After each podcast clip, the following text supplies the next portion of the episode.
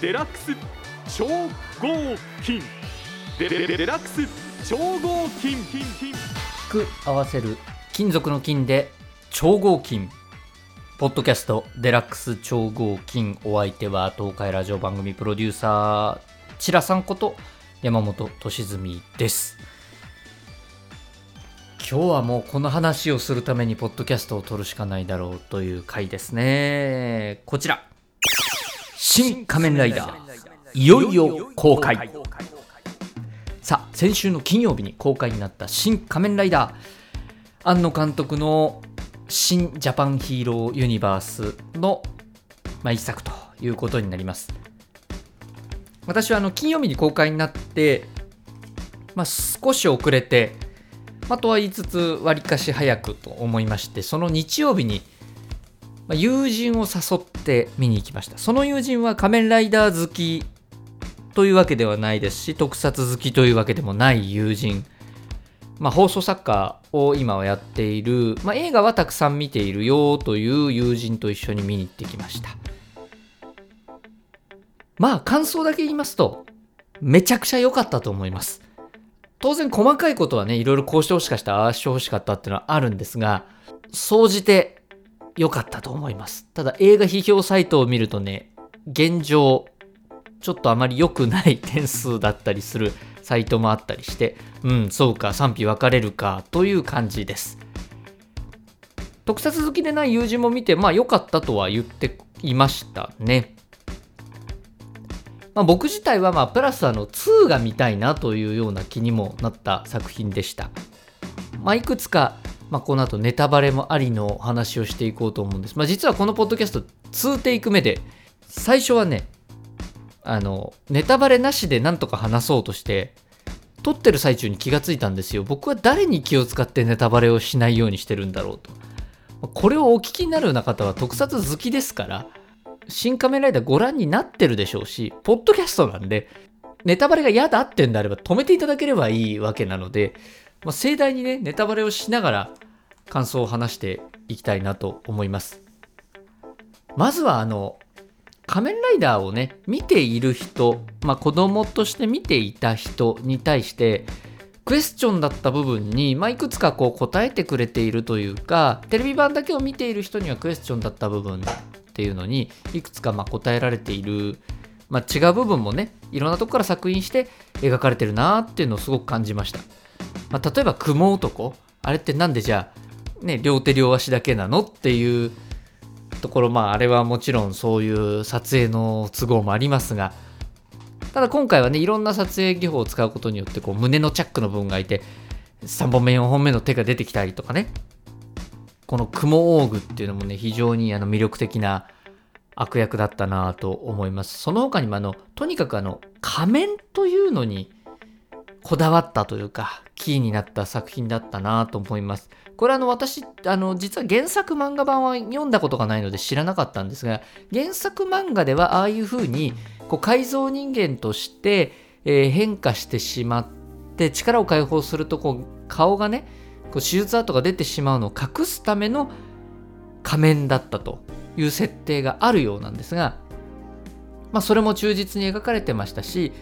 あの仮面を通して、まあ、非常に現代的ですけどもあの仮面を通してルリコが遺言を残すっていうようなシーンがあったりあの仮面というのをね非常にあの最大限に活用していたなと思います、まあ、そしてこのルリコがねやっぱすごくいい女でしたね。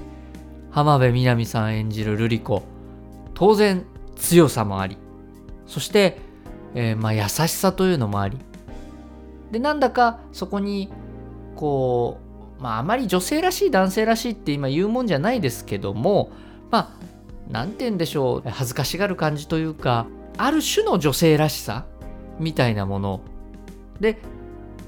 愛を感じる、まあ、そんなね本当にいいいいルリコというキャラクターだったなと思いますね。でまあそんなねその仮面っていうのも出てきましたけどやっぱりその原作第1話そしてそれの裏にある設定っていうのを本当に庵野さんは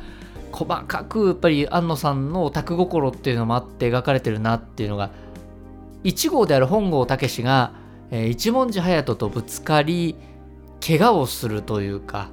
足を負傷するんですがこれが左足。これはもうライダーファンは皆さんお気づきになったと思います。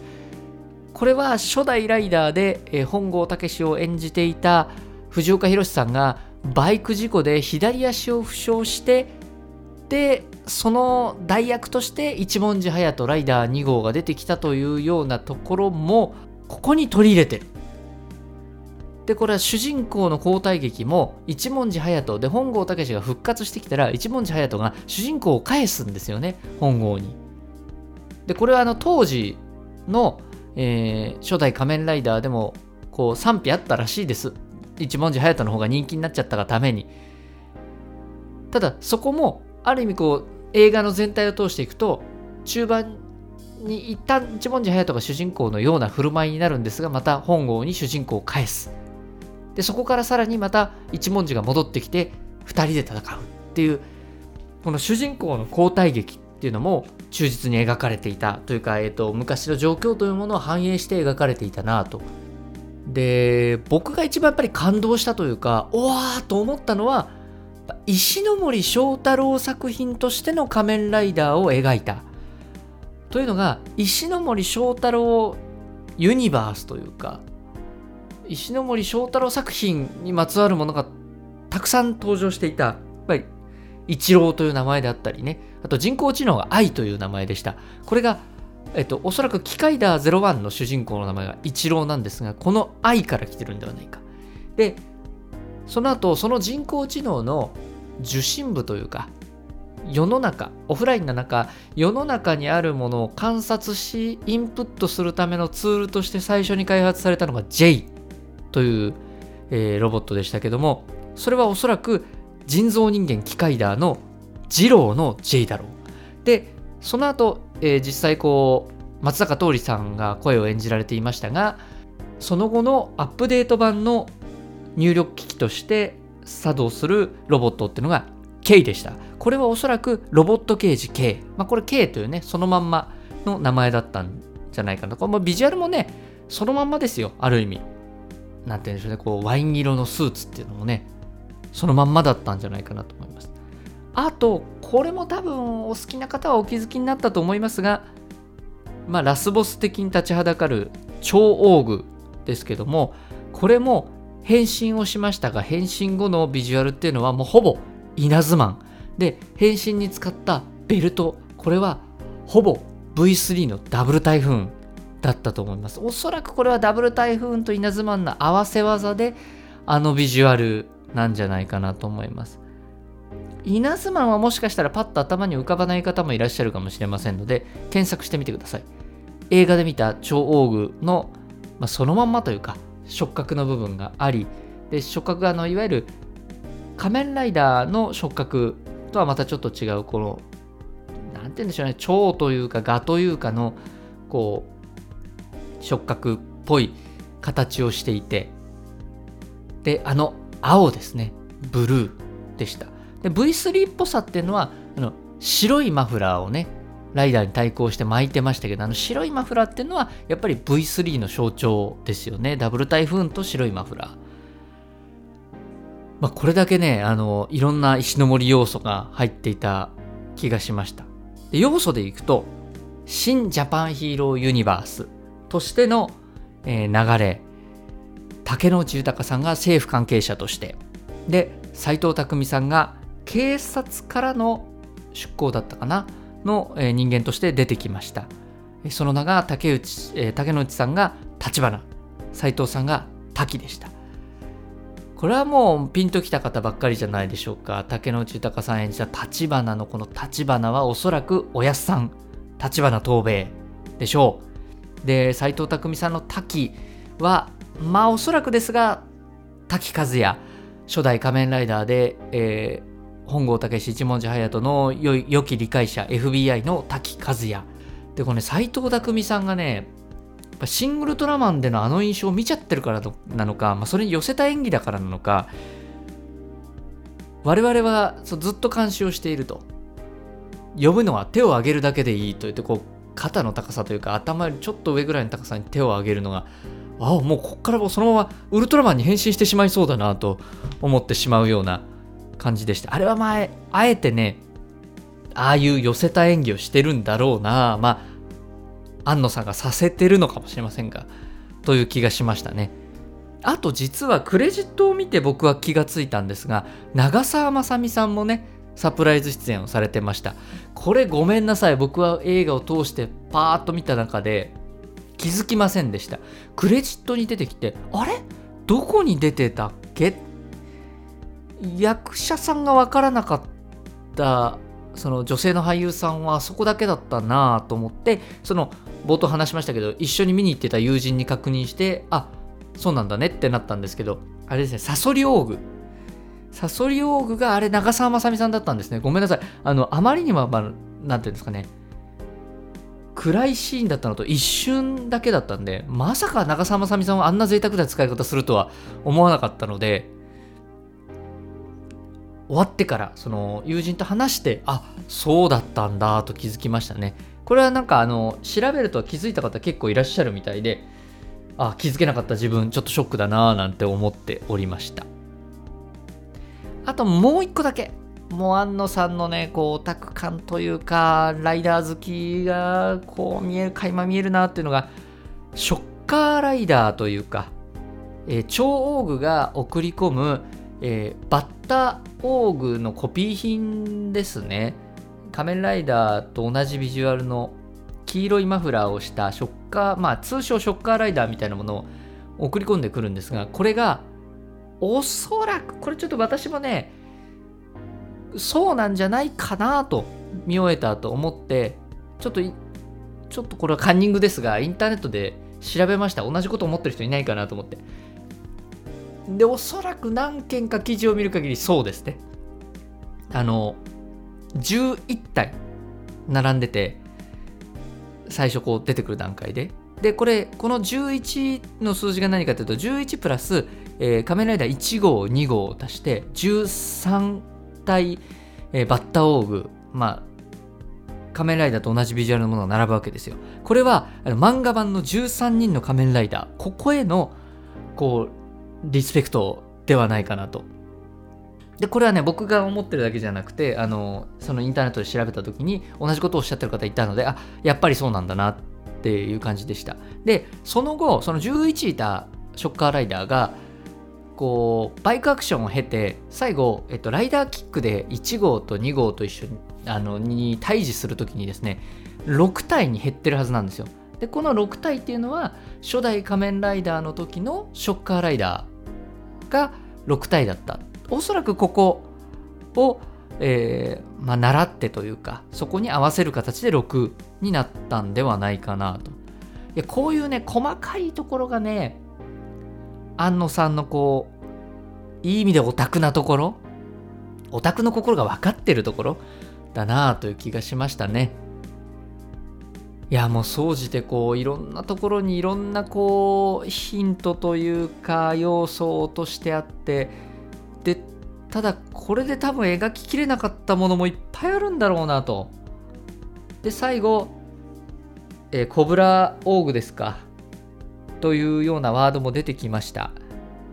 続編。冒頭でも僕言いましたけど続編めちゃくちゃ期待しますね。見たいですよね。続編出たら。僕まあ僕がどちらかというとウルトラマン派ではないからっていうのもあるのかもしれませんが、シン・ウルトラマンを見た時よりね、この新仮面ライダーを見た後の方がね、続編が見たいとかね、あと、このね、新仮面ライダーをね、もう一回劇場で見たい。2回目、3回目を劇場で見たいっていう気持ちにね、ものすごくなったんですよ。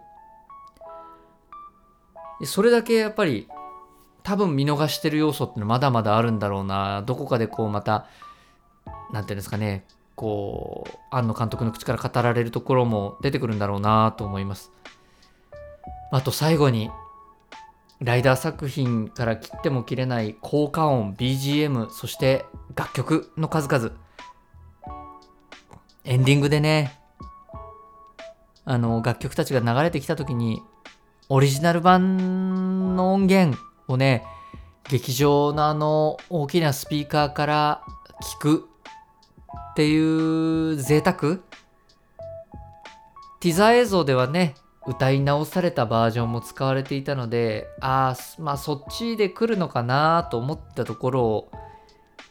エンディングではしっかりと当時版の楽曲を使ってくれました。これもすごく憎い演出だなと思います。特にね僕ら世代えー、ドンピシャで仮面ライダー初代の作品を見ていない世代からすると平成仮面ライダーを見ながらですねやっぱり全部を見返すってことはしてない作品もあるわけですよ。で多分僕らと同じ世代で仮面ライダー好きって言いながらも初代仮面ライダーまあ多少は見てるけども全部を通してじっくり見たわけじゃないって人もいると思うんです。でもね曲は知ってるんですよ。やっぱりあの曲から感じるヒーロイックな部分というかね、っていうのはやっぱあるなってその昭和らしさみたいなものがきっと僕ら世代よりまたさらに上当時の仮面ライダーをご覧になっていたリアルタイムで子供として見ていた世代の方々もうあの曲だけで涙するんじゃないかなっていうぐらいやっぱ憎い演出でしたね。戦闘中の BGM もそうでした。で、やっぱりがっつりサイクロン号にも乗りましたし、いや、本当にあの満足度の高い作品だったと思います。ぜひ、まあ、ポッドキャストネタバレしてもいいからと思って先にお聞きになった皆さん、いくつか要素を言いました。これもし可能であれば、まあ、予習をしても行かれ行かれるとね、また一段と面白いでしょうし、逆にあんまりこう新仮面ライダー興味なかったからネタバレなんて関係ないやーと思ってこのポッドキャストを流し聞きされた方ぜひ劇場に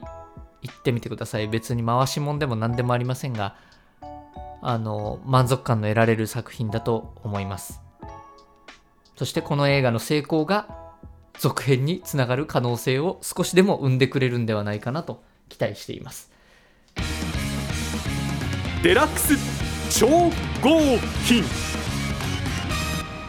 ポッドキャストデラックス超合金そろそろお別れのお時間です今週はねいろいろありました、えー、キングオージャーも第3話まで進み